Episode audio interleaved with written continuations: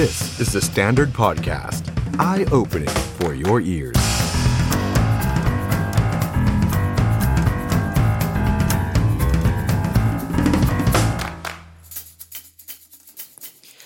วัสดีครับ ต้อนรับทุกท่านเข้าสู่ The Standard Now กับผม ออฟชัยนนท์หานคีรีรัตน์ครับ คุณผู้ชมครับ วันนี้เราเจอกันนะครับ วันที่ 18 ธันวาคม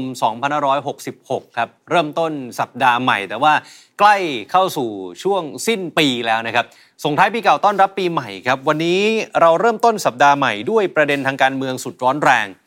หลังจากที่สัปดาห์ที่ผ่านมาเนี่ยโอ้โหมีหลายเรื่องราว ให้ได้พูดคุยกันนะครับ ไม่ว่าจะเป็นการถแถลงวิเคราะห์นโยบาย 100 วันรัฐบาลเศรษฐา ของคุณพิธาลิมเจริญรัตน์นะครับ ก็ทำให้คุณเศรษฐาเองก็ต้องออกมาตอบโต้เช่นกัน ปมสภาล่ม ระหว่างการลงมติพิจารณาร่างข้อบังคับ การประชุมสภาผู้แทนราษฎร จนต้องสั่งปิดการประชุมนะฮะซึ่งปมสภาล่มเนี่ยก็มีการถกเถียงกันเยอะนะฮะว่าตกลงแล้วโทษใครดีนะครับ บางคนก็บอกว่าก้าวไกลนั่นแหละ อยู่ทำไมไม่กดนะทำสภาล่มจำที่ตัวเองเคยพูดเอาไว้ได้หรือเปล่า ก้าวไกลก็บอกรัฐบาลนั่นแหละ มีทั้ง 300 กว่าเสียงทำไมไม่มาให้ครบล่ะ ถ้ามาครบหรือว่ามาเกิน 80%เนี่ย สภาก็ไม่ล่มแล้ว นี่คือ 2 เรื่องครับ รวมไปถึงอีกหนึ่งเรื่องที่บางคนมองว่าณขณะนี้เนี่ยหลาย ๆพักการเมืองนี่เล็งไปถึงการเลือกตั้งรอบหน้าแล้วนะครับ เรื่องของการสะสมกระสุนนะสะสมพลพรรคบ้านใหญ่ เพื่อเตรียมการเลือกตั้งรอบต่อไป แต่ว่าแน่นอนเลยครับว่าการเมืองใหม่ อย่างพักก้าวไกลที่มาแรงในการเลือกตั้งครั้งล่าสุด ที่ไม่ได้ใช้กระสุน แต่ว่าใช้กระแสเนี่ยนะฮะ เอ๊ะมันจะมีผลกับการเลือกตั้งรอบหน้าหรือไม่อย่างไร พูดวันนี้จะเร็วเกินไปหรือไม่นะครับสิ่งที่เกิดขึ้นทั้งหมดทั้งมวลครับ วันนี้เราจะมาร่วมวิเคราะห์แล้วก็พูดคุยกันกับแขกรับเชิญของเราในค่ำคืนนี้ เพราะว่าการสื่อสารของรัฐบาลท่วงท่าท่าทีการสื่อสารของคุณเศรษฐา ที่บางครั้งก็ได้ใจคน บางครั้งก็เกิดการตั้งคำถามกับผู้คน กลยุทธ์ของเพื่อไทยก้าวไกลกับปมสภาล่ม ตกลงแล้ว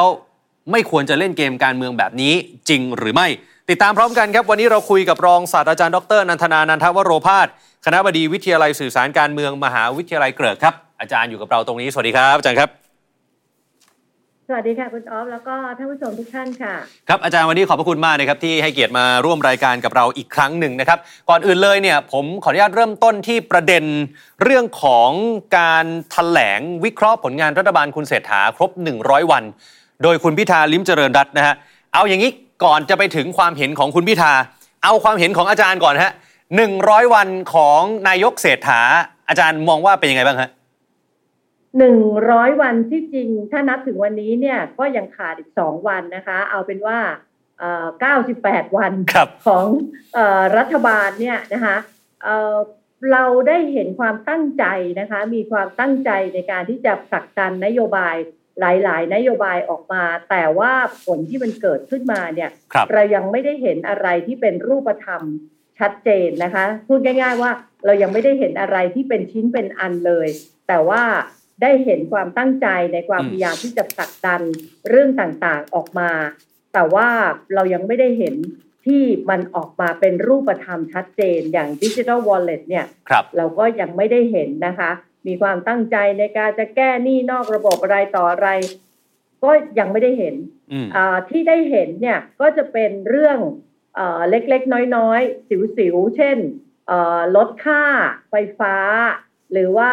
เอ่อรถไฟฟ้าที่ลดไปเป็น 20 บาทบางสายอืมแล้วก็มีช่วงเวลาจำกัดค่าไฟลดไป แต่ว่ากำลังจะเด้งกลับขึ้นมานะคะแล้วเด้งกลับมามากกว่าเดิม หรือว่าอ่า ค่าพลังงานน้ำมันนะคะซึ่งลดไป 2 บาท แต่ว่าด้วยกลไกตลาดเนี่ยมันก็จะเด้งกลับมา แล้วสุดท้ายเนี่ยดูเหมือนว่าไอ้นโยบายไอ้ลดลดทั้งหลายเนี่ยมันเหมือนไม่ได้เกิดขึ้นจริงเลย มันเป็นโปรโมชั่นชั่วคราว แล้วมันก็หมดไปครับมันไม่ได้ส่งผลระยะยาว แล้วมันก็ไม่ได้มีผลต่อเรื่องค่าครองชีพใด ๆ เพราะฉะนั้นตรงเนี้ย เราได้เห็นว่าเอ่อร้อยวันของรัฐบาลเนี่ยน่าจะยังไม่เข้าตาประชาชนสักเท่าไหร่อะค่ะ ครับ อาจารย์ 100 วันนี่มันจะเร็วเกินไปไหมฮะสำหรับการวัดผลให้เวลารัฐบาล เพราะว่าบางท่านอาจจะบอกว่า โอ้โห อาจจะต้องสัก 6 เดือนหรือว่า 1 ปีไหมฮะอาจารย์ร้อยวันน้อยไปไหมฮะ จริงๆมันก็น้อยไปนะคะ แต่เนื่องจากว่าเอ่อมันมีเอ่อ สิ่งที่รัฐบาลได้ทำเองจำได้ไหมคะ ที่ครับรัฐบาลแถลงออกมาอ่านนะคะอ่าที่ที่เป็นผลงานในรอบเท่าไหร่คะหกสิบวันใช่ไหมคะใช่ครับอ่าแล้วก็จะบอกว่าเดี๋ยวพอร้อยวันก็จะมาแถลงอีกอะไรเงี้ยก็คือรัฐบาลเองเนี่ยเริ่มต้นเองว่าตัวเองเนี่ยมีผลงานพอที่จะออกมาโชว์เพราะฉะนั้นเนี่ยถ้า 60 วันมีแถลงร้อยวันก็น่าจะไปมากไปกว่านั้นอะมันก็เป็นสิ่งที่คนคาดหวังได้ แล้วในขณะเดียวกันเนี่ยถ้าเรายังจำได้ว่านโยบายหาเสียงของพรรคก้าวไกลเนี่ยเขาเองเขาก็เสนอไม่ใช่เหรอคะว่าร้อยวันเขาจะทำอะไรนะคะอ่าหนึ่งปีเขาจะทำอะไรอืมอันนี้มันก็เหมือนกับเอ่อเปรียบเทียบกันว่าอ้าวแล้วถ้าเผื่อว่าเราได้รัฐบาลเป็นพรรคเพื่อไทยเนี่ย ร้อยวันพรรคเพื่อไทยจะทำอะไรครับตรงนี้มันก็คงจะมีลักษณะที่ทำให้คนเนี่ยเกิดความคาดหวังเหมือนกันอืมว่าอืมอืมแล้วรัฐบาลอ่าแต่ละชุดเนี่ยนะคะ ถ้าเผื่อไม่ได้เป็นก้าวไกลมาเป็นเพื่อไทยเนี่ยครับเขาจะมีผลงานอะไรอ๋อถ้าจะบอกว่าเร็วมันก็เอ่อเร่งรัดนิดนึงนะคะ แต่ด้วยความที่ว่าพักก้าวไกลเอ่อพักเพื่อไทยเนี่ยก็ได้เคยบอกเอาไว้ช่วงที่ข้ามขั้วมาจัดตั้งรัฐบาลบอกว่าประเทศชาติรอช้าไม่ได้ เราจะต้องรีบมีรัฐบาลเพื่อแก้ปัญหาปากท้อง แก้ปัญหาเศรษฐกิจ เพราะฉะนั้นตรงเนี้ยถ้าเผื่อว่าพอเข้ามาแล้วเนี่ยไม่ทำอะไรหรือรอให้เวลาผ่านไป ประชาชนก็คงย้อนกลับไปถามว่าแล้วจะรีบตั้งรัฐบาลมาทำไม ถ้าเผื่อว่าไม่สร้างผลงาน มันเป็นที่คาดหวังของคนค่ะครับว่าเอ่อเข้ามาแล้วเอ่อในภาวะอย่างนี้ก็คงจะเอ่อคาดหวังว่าจะได้เห็นอะไรที่เป็นมรรคเป็นผลเป็นชิ้นเป็นอันออกมาค่ะ ครับครับอะทีนี้มาถึงสิ่งที่คุณพิธาลิมเจริญรัตน์เนี่ยได้ประเมิน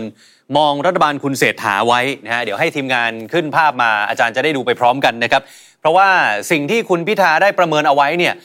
แบ่งเกรดเป็นอย่างนี้ครับอาจารย์มีในเกรดคิดดีทำได้ก็คืออันเนี้ยโอเคสอบผ่าน ก็มีในเรื่องช่วยตัวประกันคนไทยในอิสราเอลนะครับการฉีดวัคซีน HPV เรื่องหนี้นอกระบบนอกระบบ อันนี้ถือว่าโอเค แต่ที่เหลือเนี่ย ยังไม่ค่อยโอเคเท่าไหร่นะฮะไม่ว่าจะเป็นดิจิตอลค่ะ wallet เรื่องค่าไฟ soft power ค่าแรง แล้วที่ยังไม่ดูโอเคเลยเนี่ยคิดอย่างทำอย่างบรรทัดสุดท้ายนะครับคือเรื่องของการร่างรัฐธรรมนูญแล้วก็ปฏิรูปกองทัพอะในมุมอาจารย์อาจารย์คิดเห็นยังไงฮะเอ่ออันแรกเนี่ยที่บอกว่าคิดดีทำได้เนี่ยนะคะเดนเอ่อไม่ค่อยเห็นด้วยเท่าไหร่ ตรงที่ว่า ไอ้เรื่องหนี้นอกระบบในระบบเนี่ยครับมันยังไม่ได้เห็นว่ารัฐบาลจะแก้ปัญหายังไงนะคะอืมถ้าเผื่อว่าเอาแนวที่รัฐบาลบอกก็คือว่าจะเอาเอ่อบรรดาเจ้าหน้าที่รัฐเนี่ยไปเจรจาประนอมหนี้อันนี้น่าจะไม่เวิร์กแน่นอน แล้วก็ตลอดเวลาที่เอ่อเปิดโอกาสให้มีการลงทะเบียนเนี่ยนะคะท่านนายกบอกว่ามีหนี้นอกระบบประมาณห้าหมื่นล้านใช่ไหมคะครับ แต่ตอนเนี้ยนับอืมจนถึงตอนเนี้ยนะคะมีคนมาลงทะเบียนเนี่ยมูลหนี้เนี่ยอยู่ที่ประมาณสักเอ่อห้าพันล้าน ใช่ครับนะซึ่งซึ่งเอ่อมันยังห่างไกลจากจากเป้าหมายที่บอกว่าเอ่อมูลหนี้จริง ๆ แล้วเดนเชื่อว่าเอ่อเผลอๆเป็นมากกว่าห้าหมื่นล้านอืมแต่การที่รัฐบาลใช้วิธีการที่มันไม่ชัดเจน โดยบอกว่าอามา ลงทะเบียนไว้ก่อนครับคนจำนวนหนึ่งที่มาลงทะเบียนอาจจะด้วยความเข้าใจคลาดเคลื่อนด้วยซ้ำไปว่า เอ๊ะถ้าเผื่อว่ามาลงทะเบียนแล้วรัฐบาลเนี่ย จะไปไปยกหนี้ให้หรือเปล่า คือไปเจรจากับเจ้าหนี้ แล้วแบบยกหนี้ให้เราหรือเปล่า ซึ่งตอนหลังก็ออกมาพยายามจะบอกว่าไม่ใช่ รัฐบาลจะเป็นคนมาให้เจ้าหน้าที่รัฐไปประนอมหนี้ ซึ่งอันนี้เนี่ย โดยความเป็นรูปธรรมดิฉันยังไม่เห็นเลยนะคะ ว่ามันจะออกมาเป็นยังไง ลองนึกภาพดูนะ ที่มันมีข่าวกันอยู่เนี่ยโอ้โหบอกว่าให้เป็นอะไรนะกำนันผู้ใหญ่บ้านครับเอ่อในอำเภอผู้ว่าผู้กำกับ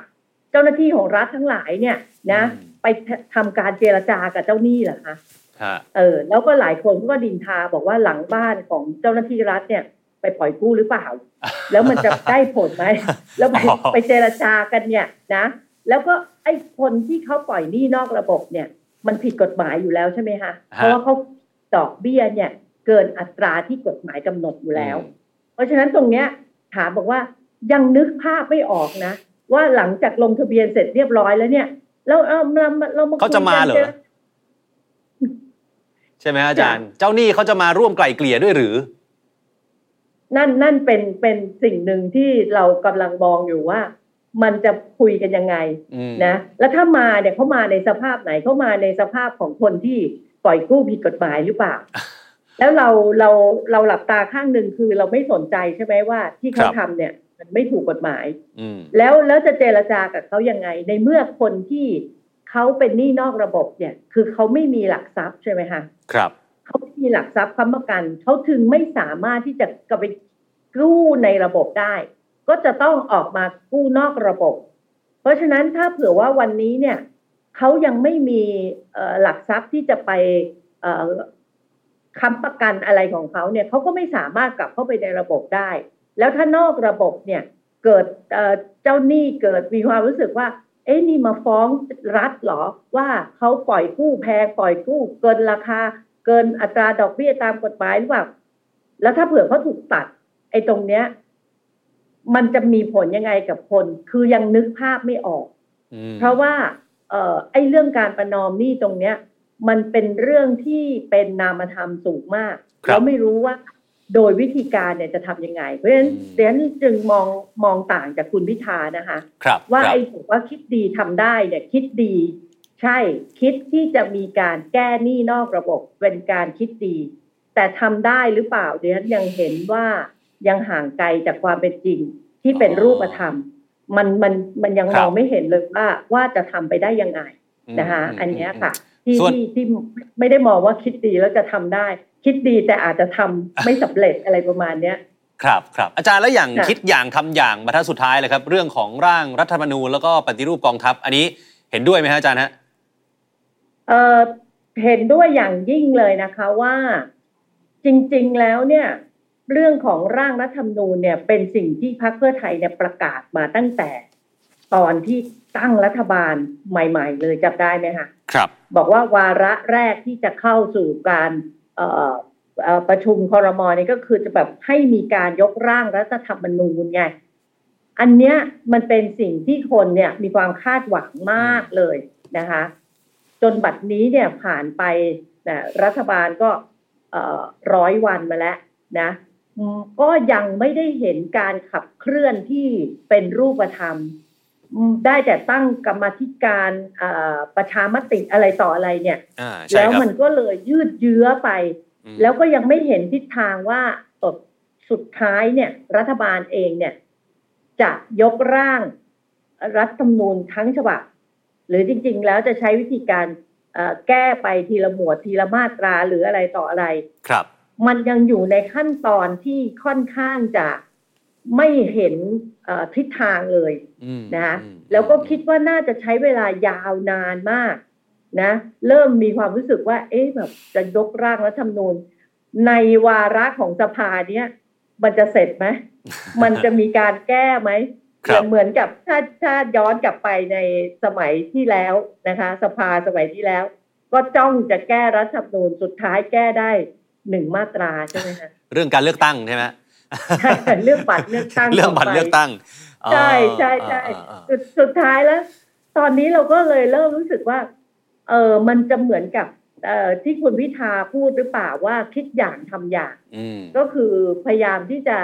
เริ่มต้นเนี่ยนำเสนอว่าจะมีการแก้รัฐธรรมนูญนะคะ แล้วก็ประชาชนก็รับรู้กันทั้งเพื่อไทยทั้งก้าวไกล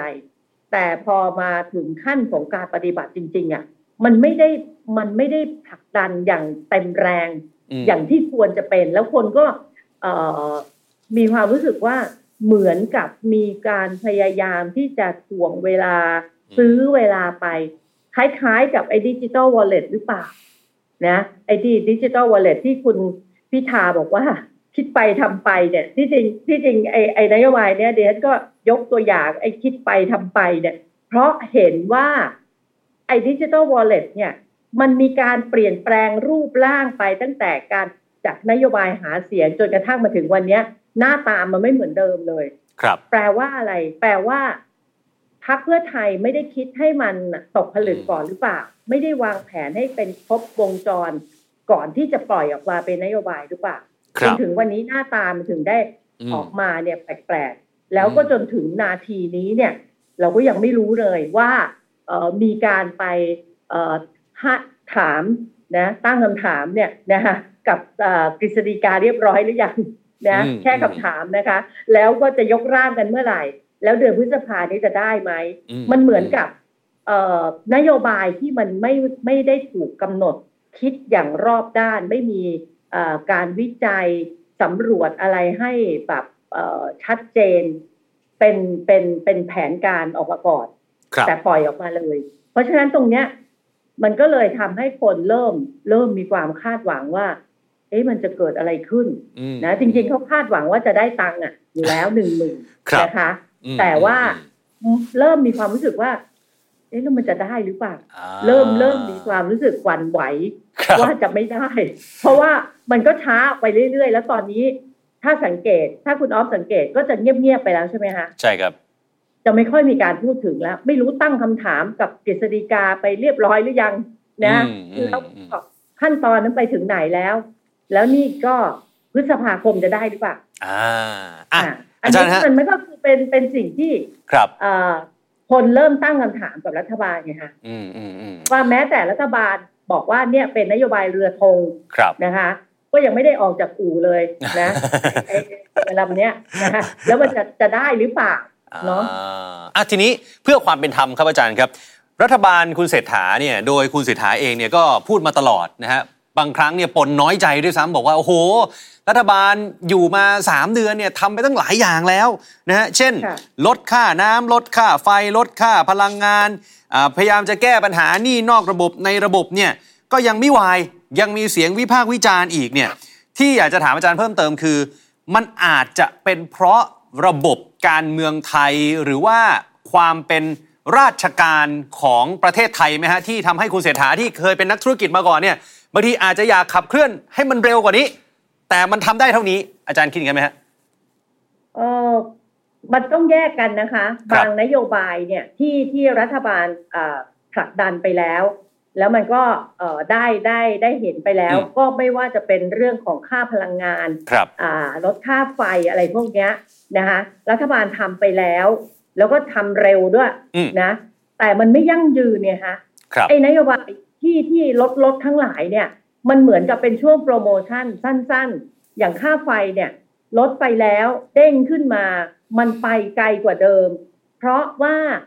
รัฐบาลเนี่ยโดยเอ่อการไฟฟ้าฝ่ายผลิตเนี่ยเขามีหนี้ต้อง 1.3 แสนล้านน่ะแล้วจะไปบอกให้เขาลดราคาพะเอ่อไฟฟ้าลง เขาบอกว่าเขาลดไม่ได้หรอกเพราะมกราเนี่ยเขาเริ่มต้นตั้งเป้าเลย เขาจะไป 4 บาท 60 อะไรเนี่ยนะซึ่งมันก็มากไปกว่าที่รัฐบาลลดราคาไปครั้งแรกด้วยซ้ำไป แปลว่ามันไม่ยั่งยืน เพราะว่า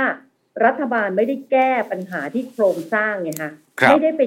ในเรื่องของค่าพร้อมจ่ายอืมซึ่งตอนนี้มันมีโรงงานไฟฟ้าของเอกชนที่เขาได้ประโยชน์จากค่าพร้อมจ่ายตรงเนี้ย มันมันไม่ได้ถูกแตะต้อง แต่เราต้องจ่ายค่าพร้อมจ่ายเนี่ยทุกเดือน มันครับจึงทำให้มาบวกอยู่ในค่าไฟฟ้า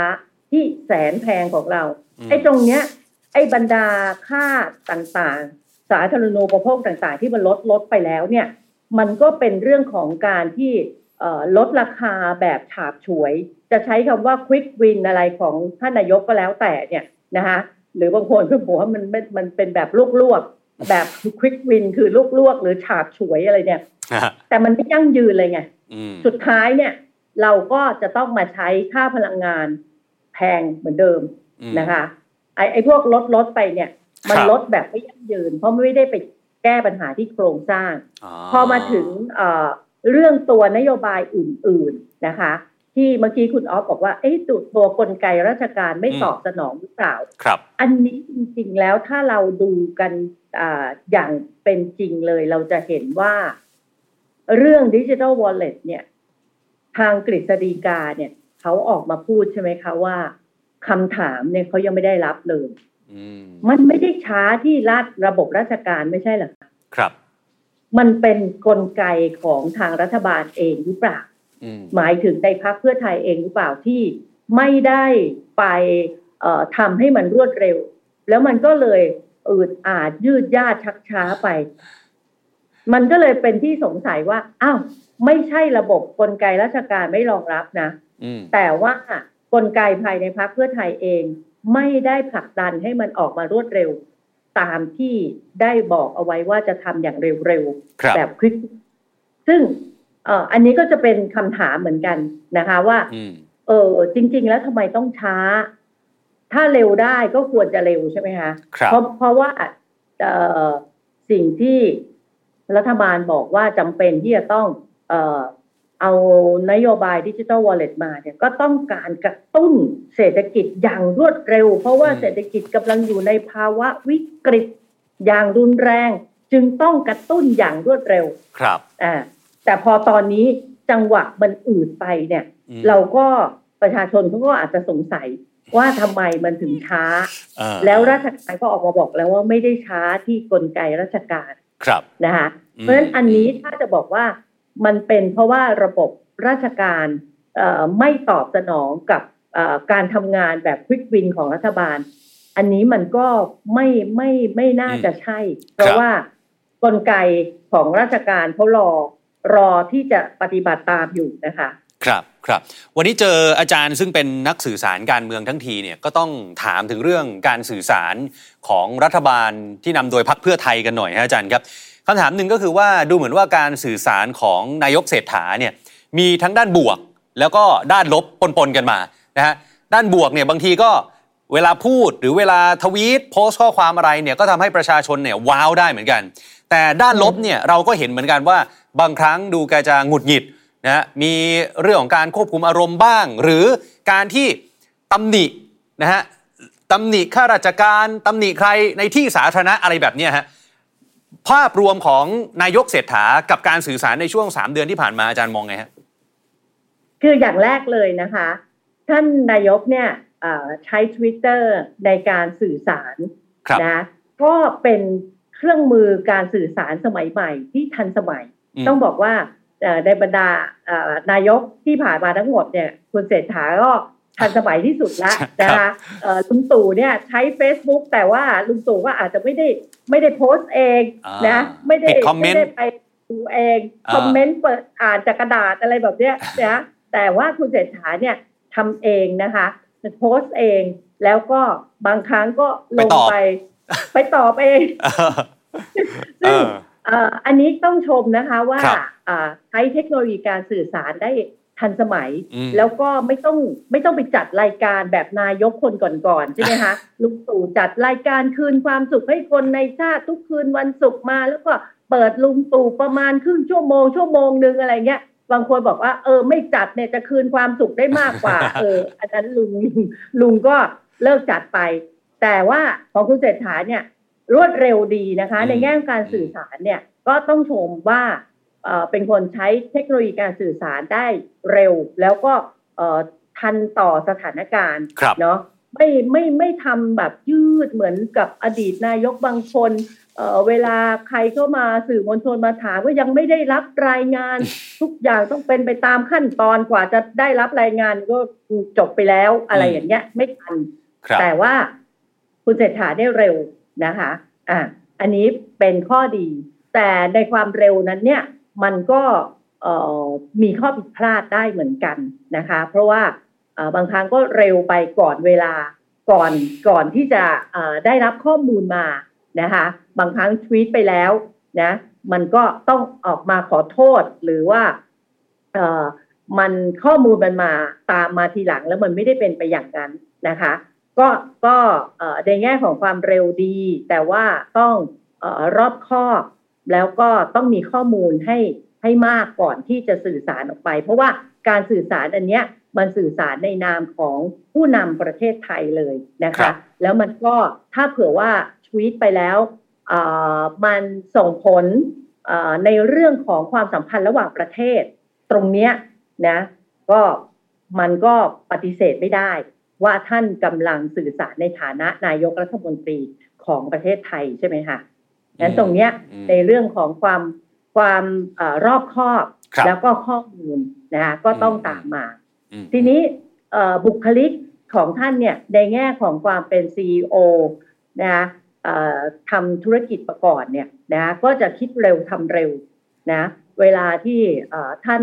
อยากจะให้ทุกอย่างเนี่ยมันบรรลุเป้าหมายเนี่ยมันก็จะไปแบบเร็วๆ เหมือนอย่างที่ท่านใช้คำว่า quick win บางครั้งเนี่ยเอ่อ ข้าราชการก็อาจจะตามท่านไม่ทัน ท่านก็อาจจะควบคุมอารมณ์ตรงนี้อาจจะน้อยไปนิดนึง ก็อาจจะมีการบริพาทกันต่อหน้าสาธารณะอะไรประมาณนี้นะคะซึ่งเราไม่ค่อยได้เห็นในแง่ของคนที่เป็นผู้นำแล้วก็ไปบริพาทพลุสวาสกับบรรดาข้าราชการระดับสูงต่อหน้าสาธารณะ อันนี้ก็ก็เป็นจุดหนึ่งเหมือนกันนะคะ ที่คนก็เริ่มจับตาว่าครับถ้าท่านมากไปกว่านี้อีกนิดหนึ่งอืมเขาก็จะมองว่าท่านไม่มีวุฒิภาวะแล้วอืมนะคะ เพราะอืมเพราะเขากำลังกำลังคิดไปถึงอดีตนายกลุงตู่ของเราที่บ่บ่อยครั้งที่อาจจะหลุดอ่าในเรื่องของถ้อยคำหรือกิริยาท่าทางไปนะคะ แต่คุณเศรษฐายังไม่ไปถึงตรงนั้น แต่บ่อยครั้งก็ควบคุมความรู้สึกได้น้อยครับนะคะ อาจจะอืมแสดงอารมณ์ออกไปเอ่อมากสักนิดหนึ่งนะคะ ซึ่งก็เราก็เริ่มได้เห็นอยู่ เพราะอะไรครับเออคุณออฟคิดว่าเพราะอะไรทำไมถึงท่านนายกถึงควบคุมอารมณ์ได้น้อยลงอืมเนาะเออก็เพราะว่าท่านทำงานเยอะไงที่ท่านบอกว่าท่านทำงานโดยไม่รู้จักเหน็ดเหนื่อยครับใช่ไหมคะใช่ครัท่าบนท่านทำเยอะมากนะบอกเดินทางไปนู่นนี่นั่นไม่ได้หยุดเลยนะ ถ้าถ้าเทียบว่าเอ่อเก้าสิบวันร้อยวันที่ท่านดำรงตำแหน่งอยู่เนี่ย น่าจะเดินทางมากกว่านายกคนอื่น ๆ ทั้งหมดเลยนะคะครับท่านท่านเดินทางเยอะมากท่านทำงานเยอะมากอืมอืมแล้วท่านก็สื่อสารเองด้วยมนะอย่างที่บอกว่าหลายครั้งท่านไม่ได้ใช้บริการของโฆษกรัฐบาลเลยครับท่านก็สื่อสารของท่านเองอืมนี่ทำหลายอย่างไงทั้งบริหารประเทศแล้วก็บริหารการสื่อสารด้วย มันก็เหนื่อยนะคะอ๋อมีโอกาสที่จะหลุดได้สูงมากครับนะเพราะฉะนั้คนรับเนี้ยมันก็มีผลไงอืมทำให้อืมเอ่อบางบางครั้งท่านก็มีความรู้สึกว่าไม่ได้เป็นอย่างที่ท่านตั้งใจไว้ ก็อาจจะเครียดแล้วก็แสดงออกมา อย่างนี้อาจารย์ฮะอย่างนี้ต้องแนะนำให้คุณเศรษฐาเนี่ยใช้บริการทีมโฆษกรัฐบาลเพิ่มขึ้นไหมฮะอาจารย์ ดูเหมือนท่านไม่ค่อยชอบมาแต่ต้นแล้วนะคะ แต่ท่านก็ไม่กล้าปลดยังไงไม่ทราบเหรอฮะท่านท่านก็ดูดูไม่ไม่ไม่ค่อยได้ใช้บริการกันมาตั้งแต่ต้นแล้วอะนะแต่ก็เหมือนกับเกรงใจหรืออะไรจะก็ไม่ได้ใช้บริการกันนะนะคะครับเพราะฉะนั้นตรงเนี้ยมันก็เลยกลายเป็นว่าท่านต้องมาบริหารการสื่อสารเองไงมอืมเออแล้วมันก็เลยทำให้เอ่อการสื่อสารหลายอย่างที่ออกมาในภาพของรัฐบาลเนี่ยครับ มันไม่สมบูรณ์นะเอออืมมันไม่สมบูรณ์เท่าที่ควรนะครัคะบครับอย่างอย่างเอ่อเรื่องร้อยวันของรัฐบาลเนี่ยจริง ๆ แล้วสื่อทำไปก่อน ก่อนหน้าที่โฆษกจะเริ่มเริ่มขยับอะ ใช่ไหมคะอ่าเออสื่อเนี่ยเขาเล่น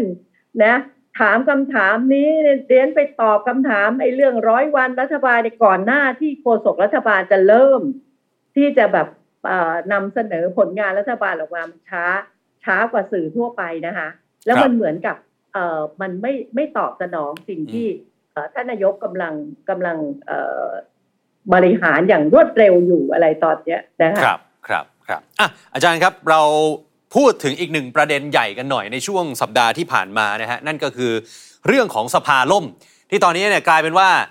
ต่างฝ่ายต่างก็โทษอีกฝ่ายหนึ่งนะฮะซึ่งแต่ก่อนเนี่ยก็ต้องเตือนความจำทุกท่านว่าเดิมเนี่ยเคยอยู่ฝั่งเดียวกันมาก่อน นะฮะเมื่อสมัยรัฐบาลชุดที่แล้วนะฮะเดี๋ยวก่อนค่ะจะไปลงรายละเอียดเนี่ยอยากให้อาจารย์อธิบายให้กับคุณผู้ชมได้เห็นภาพกันสักนิดหนึ่งนะฮะว่า สภาล่มเนี่ยมันมีความหมายหรือว่ามันสำคัญยังไงสำหรับทางการเมืองและประชาชนถึงต้องติดตามฮะอาจารย์ฮะคือสภาอ่าสภาผู้แทนราษฎรเนี่ยนะคะ เมื่อรวมกับวุฒิสภาเนี่ยมันจะกลายเป็นรัฐสภาครับนะอ่า มันคือฝ่ายนิติบัญญัติอืมนะคะ ของประเทศไทยเราเนี่ยเราปกครองในอ่าระบบอ่ารัฐสภาครับนะคะ มีสามเสาหลักก็คือ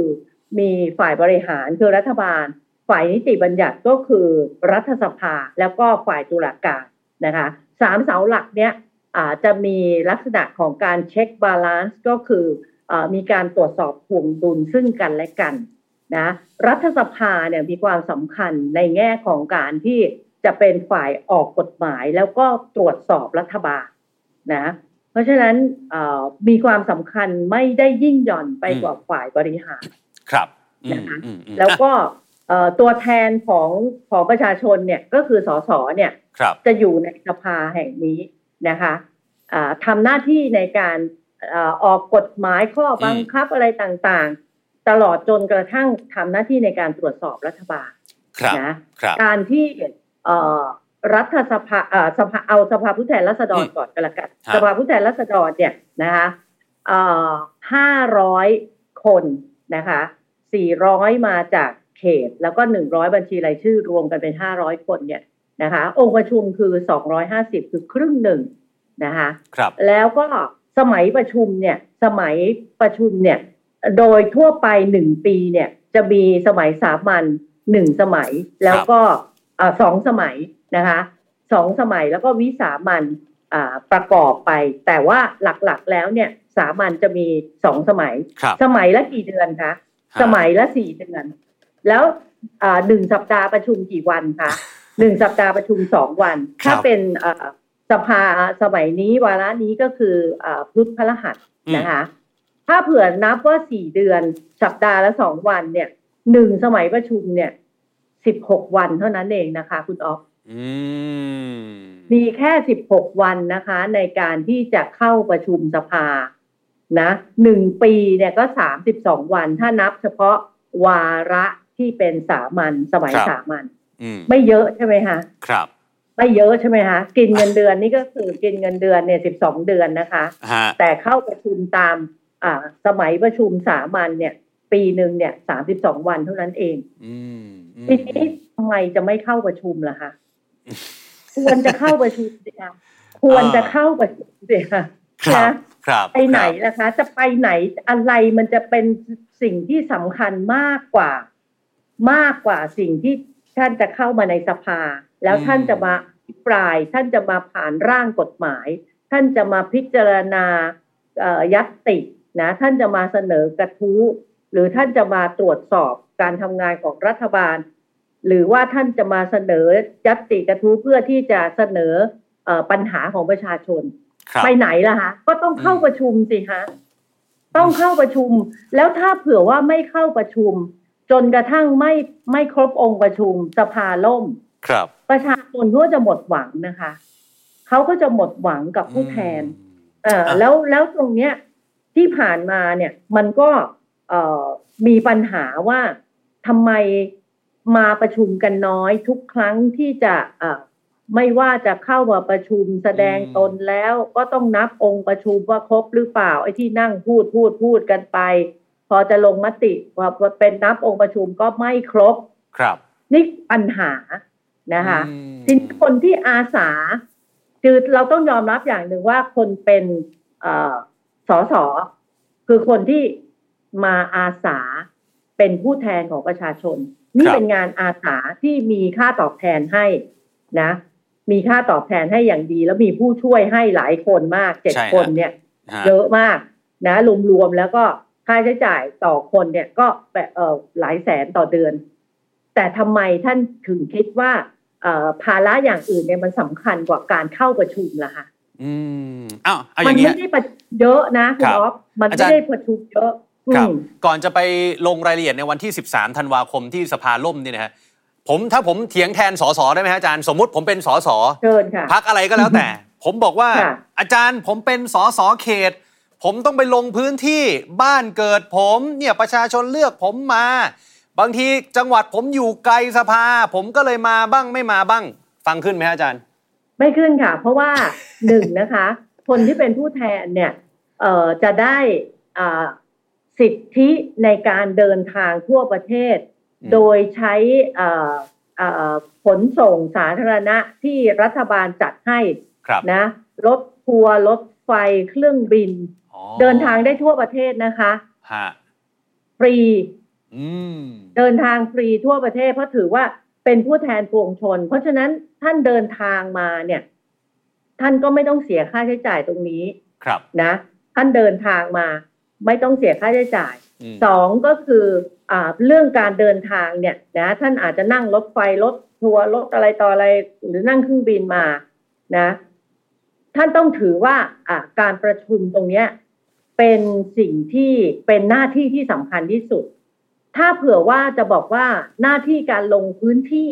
การพบปะประชาชนเป็นเรื่องที่สำคัญค่ะ แต่ควรจะอยู่นอกสมัยประชุมอืมอืมนึกออกไหมครับเมื่อกี้ครันี้บเราบอกกันแล้วว่าหนึ่งปีเนี่ย นับทั้งปีเลยเนี่ยนะ ก็คือสมัยประชุมเนี่ยนะคะ จะมีประมาณสักสามสิบสองวันอืมนะคะอืมทั้งปีนะคะครัสาบมร้อยหกสิบห้าวันเนี่ยนะ สมัยสามัญเนี่ยจะมีประมาณสามสิบสองวันเท่านั้นอืม ท่านต้องให้ priority หรือให้ความสำคัญสูงสุดกับการประชุมก่อนครับนะอืมลงพื้นที่ก็ใช่บอกบอกกับชาวบ้านเลยครับว่าขอลาไปประชุมนะ แล้วก็จริง ๆ สัปดาห์หนึ่งเนี่ยเขาประชุมสองวันใช่ไหมฮะ มีอีกตั้งหลายวันนะฮะ ใช่อีกหลายวันลงพื้นที่ได้ อีกหลายวันลงพื้นที่ได้เนาะอ่าซึ่งอันเนี้ยสสไม่ไม่ควรจะเห็นว่าการทำ หน้าที่อย่างอื่นสำคัญกว่าหน้าที่ในการมาประชุมสภาครับนะครับอันนี้ครับคือหน้าที่ที่สำคัญที่สุดโดยเฉพาะอย่างยิ่งในสมัยประชุมนะครับควรที่จะมาอืมเอ่อออืมประชุม แล้วก็ทำหน้าที่ของตัวเองอยู่ในสภา เพราะจริง ๆ แล้วสสเนี่ยหน้าที่หลักๆ เนี่ยก็คือหน้าที่นิติบัญญัติ ถ้าครับไม่ได้ไปเป็นรัฐบาล ไม่ได้ไปเป็นฝ่ายบริหาร ก็จะต้องทำหน้าที่ในการเอ่อออกกฎหมายครับนะคะออกกฎหมายอืมตรวจกฎหมาย ดูแลกฎหมาย ยกเลิกกฎหมาย หรือว่าเพิ่มกฎหมายแก้กฎหมาย อันนี้คือหน้าที่หลักหนึ่งคือฝ่ายนิติบัญญัติค่ะอืมอืมอาจารย์อะทีนี้มาถึงวันที่ 13 ธันวาคม เหตุการณ์ที่เป็นที่วิพากษ์วิจารณ์นะฮะคือต่างฝ่ายเนี่ยต่างก็โทษกันนะฮะเอาผมเริ่มจากฝั่งของเพื่อไทยก่อน เพื่อไทยเนี่ยครูมานิดก็บอก โอ้โหก้าวไกลนี่เริ่มเก๋าเกมทางการเมืองแล้วใช้วิธีการทางการเมืองทำสภาล่ม คุณอนุสรเอี่ยมสะอาดเพื่อไทยบอกว่าก้าวไกลเคยพูดเองนะสภาล่มหนึ่งครั้งเนี่ยเสียงบ 8 ล้านกว่าบาทฝั่งเพื่อไทยอ่าขอไปฝั่งก้าวไกลก็สวนกลับ บอกเดี๋ยวนะ เพื่อไทยเคยพูดไม่ใช่เหรอหน้าที่รักษาองค์ประชุมเป็นของรัฐบาล แล้วสสรัฐบาลนี่มีตั้ง300 กว่าคน ถ้ามากันพร้อมเพรียงเนี่ยสภายังไงก็ไม่ล่มอ้าวอาจารย์ตกลงแล้วมันยังไงกันฮะ 13 ธันวาคมที่ผ่านมา จริงๆแล้วสภาไม่ควรจะล่มครับนะคะ สภาไม่ควรจะล่มเพราะอย่างที่บอกแล้วว่าหน้าที่ที่สำคัญที่สุดของบรรดาเอ่อสมาชิกสภาผู้แทนราษฎรเนี่ยก็คือหน้าที่ทางด้านนิติบัญญัติก็คืออมการเข้าประชุมสภานะ แล้วก็เอ่อการเปิดสมัยประชุมว่า สมัยที่สองนะ สมัยสามัญวันแรก แล้วมันล่มเลยเนี่ยฮะมันก็ไม่ควรนะคะ มันไม่ควร แต่ทีนี้ถามบอกว่า อะเพื่อไทยอืมนะ โดยอ่าสสพักฝ่ายรัฐบาลครับซึ่งคุณเศรษฐาก็บอกว่า เรามี314เสียงแน่นมากอืมแน่นมากถูกต้องนะคะ มีเสถียรภาพสูงมาก เพราะว่าเกินครึ่งมาเนี่ย250นะ เกินครึ่งก็ก็ถือว่าใช้ได้แล้วโอ้โหนี่เกินไปเยอะเลยนะคะ ทีนี้ถ้าถามว่าอ่าสามร้อยสิบสี่เสียงเนี่ย ถ้ามาสักแปดสิบเปอร์เซ็นเมื่อกี้นี่คุณออฟบอกละครับ ถ้ามาแปดสิบเปอร์เซ็นมันก็เกินสองร้อยห้าสิบใช่ฮะนะถ้ามาแค่แปดสิบนะ หมายความว่าให้ยี่สิบเปอร์เซ็นเนี่ย ลากิจลาป่วยอะไรต่ออะไรไปเนี่ย ก็ยังเป็นองค์ประชุมนะคะ ครับ แต่หายไปไหนขนาด ที่บอกว่าวันนั้นเนี่ยเอ่อเหลืออยู่แค่สองร้อยยี่สิบแปดใช่ไหมคะครับเออ200ต้นต้นๆคือครับ เออหายไปเกือบร้อยนะคะอืมหายไปเกือบร้อย ซึ่งอันเนี้ยมันก็เป็นเรื่องที่เอ่อถามว่าก้าวไกลเล่นเกมไหมก้าวไกลไม่แสดงตนเป็นองค์ประชุมก็เล่นเกมครับนะแต่เอ่อคนที่ไม่ได้เล่นเกม คือคนที่ไม่ได้มาประชุมเลย อันนี้ไม่ได้มาประชุมเลย เราจะเรียกว่าไม่รับผิดชอบได้หรือเปล่าคะอ๋อก็คือ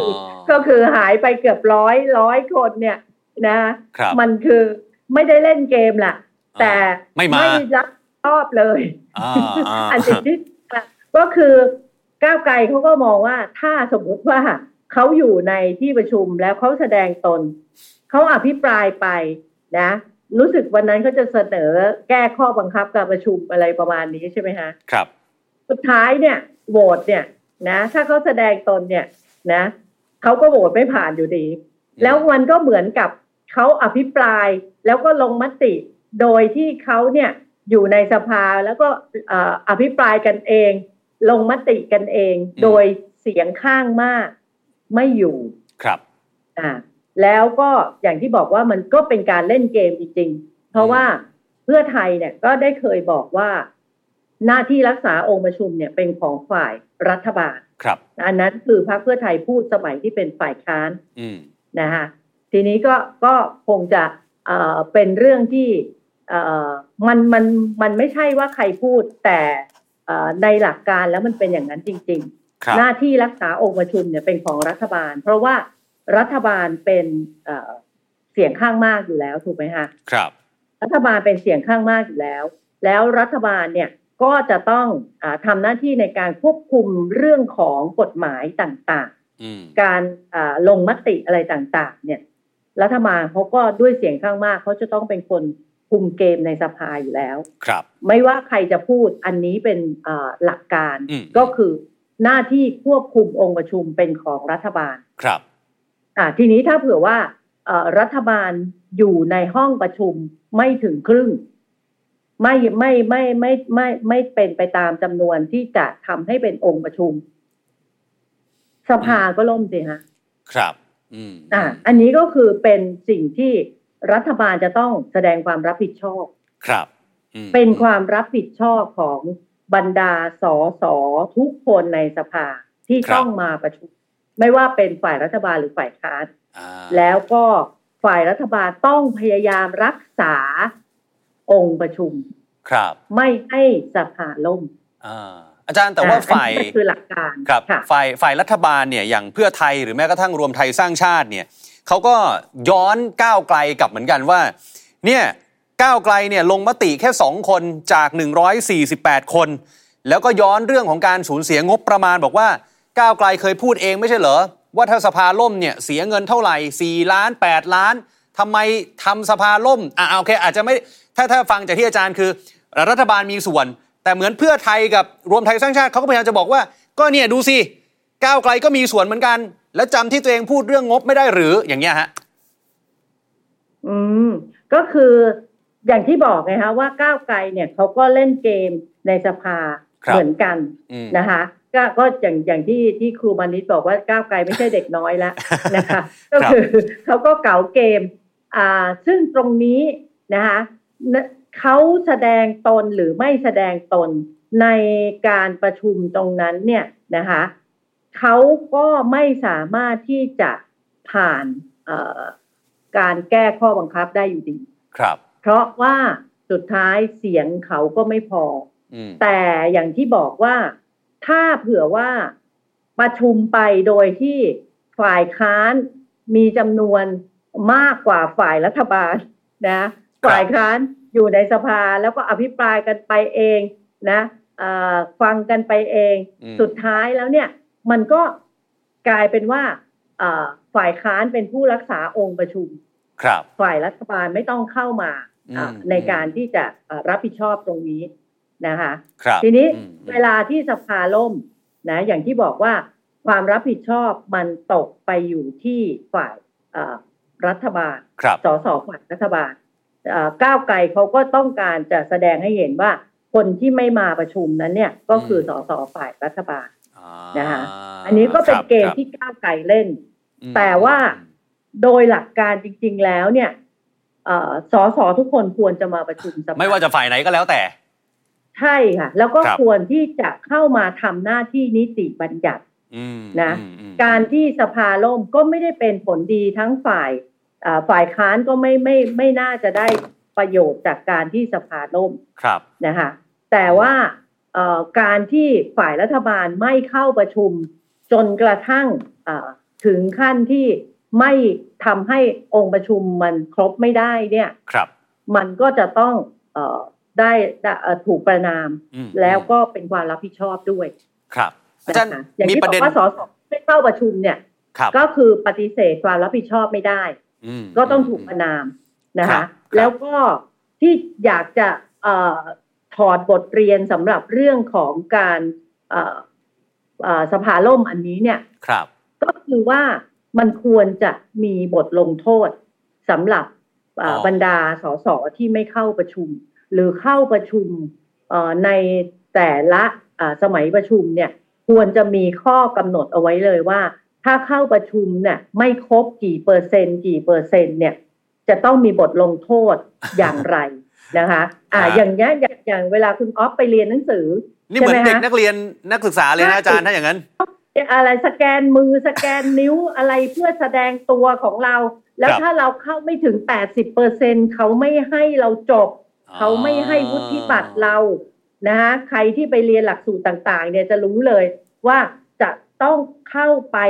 อย่างน้อยนะเพื่อที่แสดงตัวให้ครบตามจำนวนที่เขากำหนด 75-80เปอร์เซ็นต์ของเวลาที่มี แต่สอสอเนี่ยไม่มีข้อบังคับอันนี้รวมทั้งสวด้วยนะคะสวก็ ขาดประชุมเยอะกว่าสสอีก แต่พอดีไม่มีฝ่ายค้านไม่มีฝ่ายรัฐบาลอ๋อเลยไม่มีใครไปเช็คไงครับแต่สสเนี่ยมันควรจะมีข้อบังคับอันเนี้ยเพื่อที่จะเป็นบทลงโทษ แล้วถ้าเผื่อว่าขาดประชุมครบเอ่อจำนวนกี่ครั้งกี่ครั้งเนี่ย ตัดเงินเดือน อันนี้อ่าอันนี้เดือนเออผมเห็นด้วยฮะอาจารย์ เออตัดเงินเดือน แล้วถ้าขาดประชุมเนี่ยนะ ในตลอดวาระสี่ปีเนี่ยนะ ถ้าสมมุติว่ามาประชุมเนี่ยไม่ถึงห้าสิบเปอร์เซ็นครั้งหน้าไม่ให้ลงสมัครสอสอเออ เข้าท่าฮะอืมต้องมีบทบัญญัติแบบนี้ต้องมีบทลงโทษแบบนี้เขาจะได้คิดว่าอันเนี้ยเป็นหน้าที่ หน้าที่ของเขาคือมาประชุมสภาโอ้โหแต่ถ้าไม่มีบทลงโทษอะไร ครับ ทุกคนก็คิดว่าไม่เป็นไร ฉันก็มีภาระ มีภาระเยอะทุกคนสุดท้ายแล้วเนี่ย มันก็ทำให้ประเทศชาติเสียหายครับ แล้วประชาชนไม่ได้อะไรจากการที่สภามันล่มนะคะอืมอาจารย์นิดเดียวฮะก่อนจะไปเรื่องสุดท้ายของเราในค่ำคืนนี้คือ มีคนตั้งข้อสังเกตแบบนี้ฮะว่า พอสภาที่ล่มไปเมื่อวันที่ 13 ธันวาคมเนี่ยบางคนก็บอกว่าเอ๊ะก้าวไกลทำแบบนี้เนี่ยระวังนะว่า เวลาเสนอร่างพรบอะไรที่เป็นของฝ่ายค้านเนี่ยมันจะผ่านยากกว่าเดิมนะ เพราะว่ารัฐบาลเขาก็แบบอ้าวเดี๋ยวเอาคืนนะ ไม่ยอมให้ผ่านอะไรอย่างเงี้ยแต่โอเค โอกาสผ่านเนี่ยมันก็ยากอยู่แล้วนะฮะ แต่มันอาจจะยากขึ้นไปอีกไหมฮะอาจารย์ มันจะเป็นอย่างนั้นไหมฮะก็ดูทรงแล้วมันจะเป็นอย่างนั้นนะคะ ก็คือว่าก็คือว่าเอ่อฝ่ายค้านเนี่ยโดยเสียงเนี่ยมันก็ไม่ถึงครึ่งอยู่แล้วครับนะคะโอกาสที่จะผ่านร่างกฎหมายอะไรต่ออะไรเนี่ย มันก็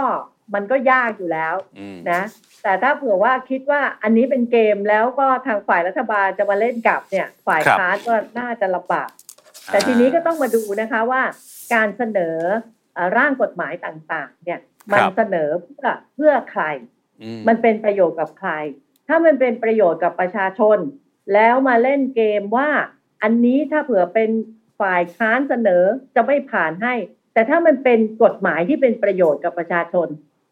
แล้วฝ่ายรัฐบาลเนี่ยไม่สนับสนุนเนี่ย อันนี้ประชาชนเสียประโยชน์นะคะอืมอืมเอ่อถ้ามัวแต่คิดจะเล่นเกมกัน จน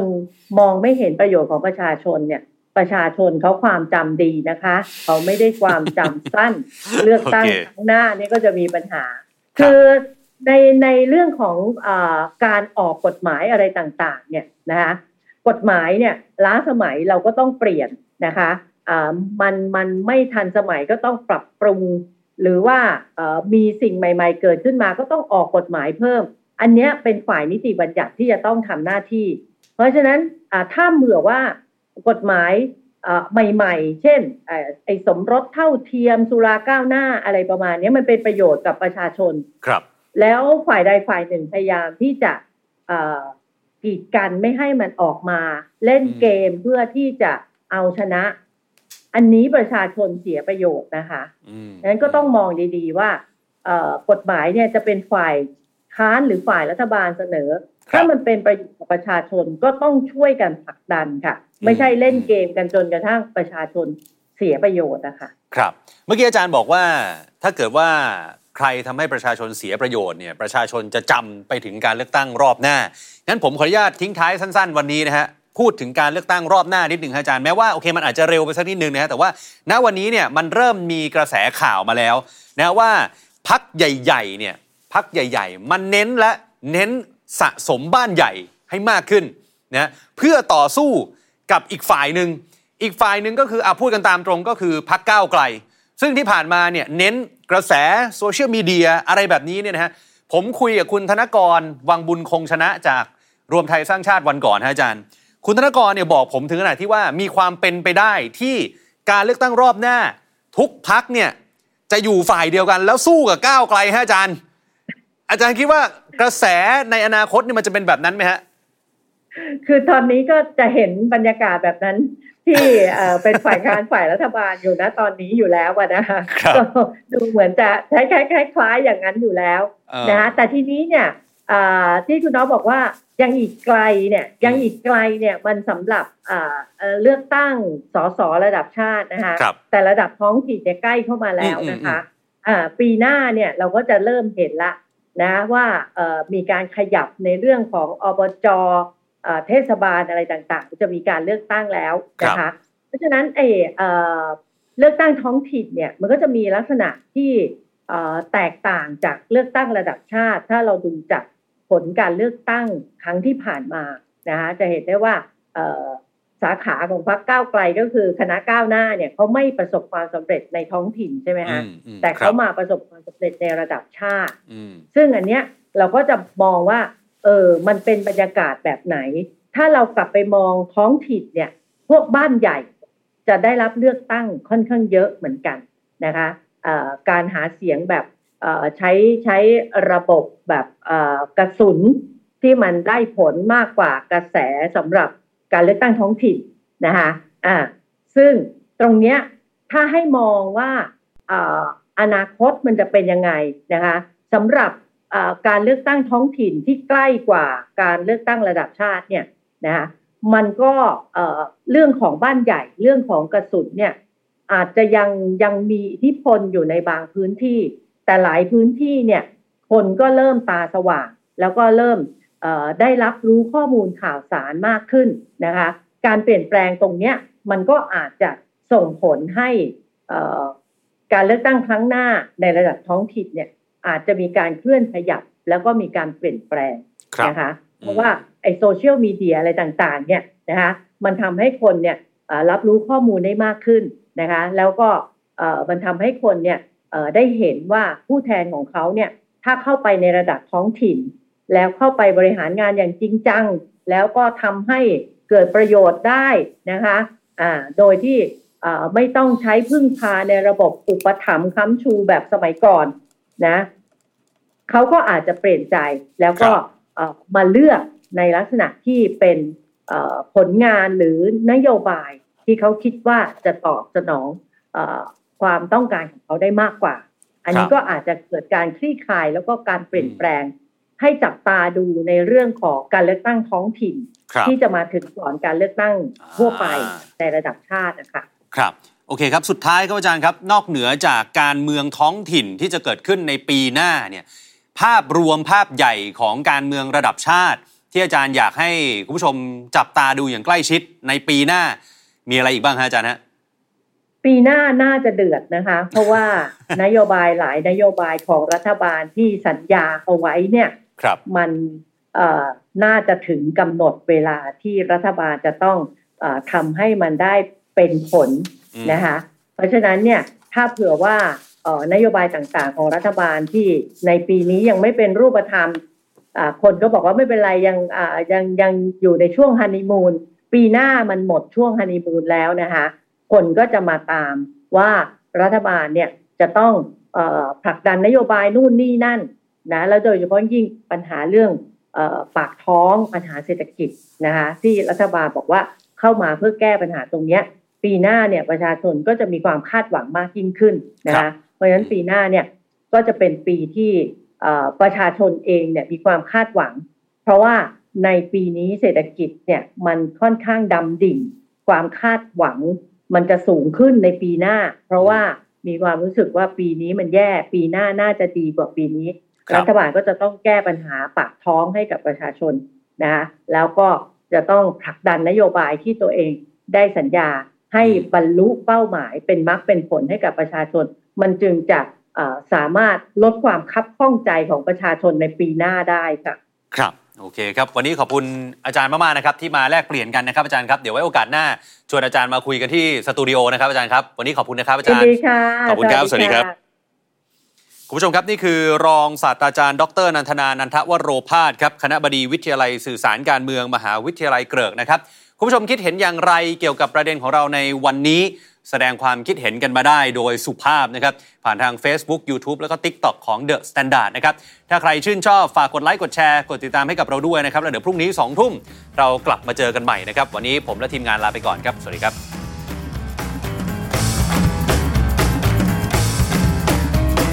The Standard Podcast, eye Open for your ears.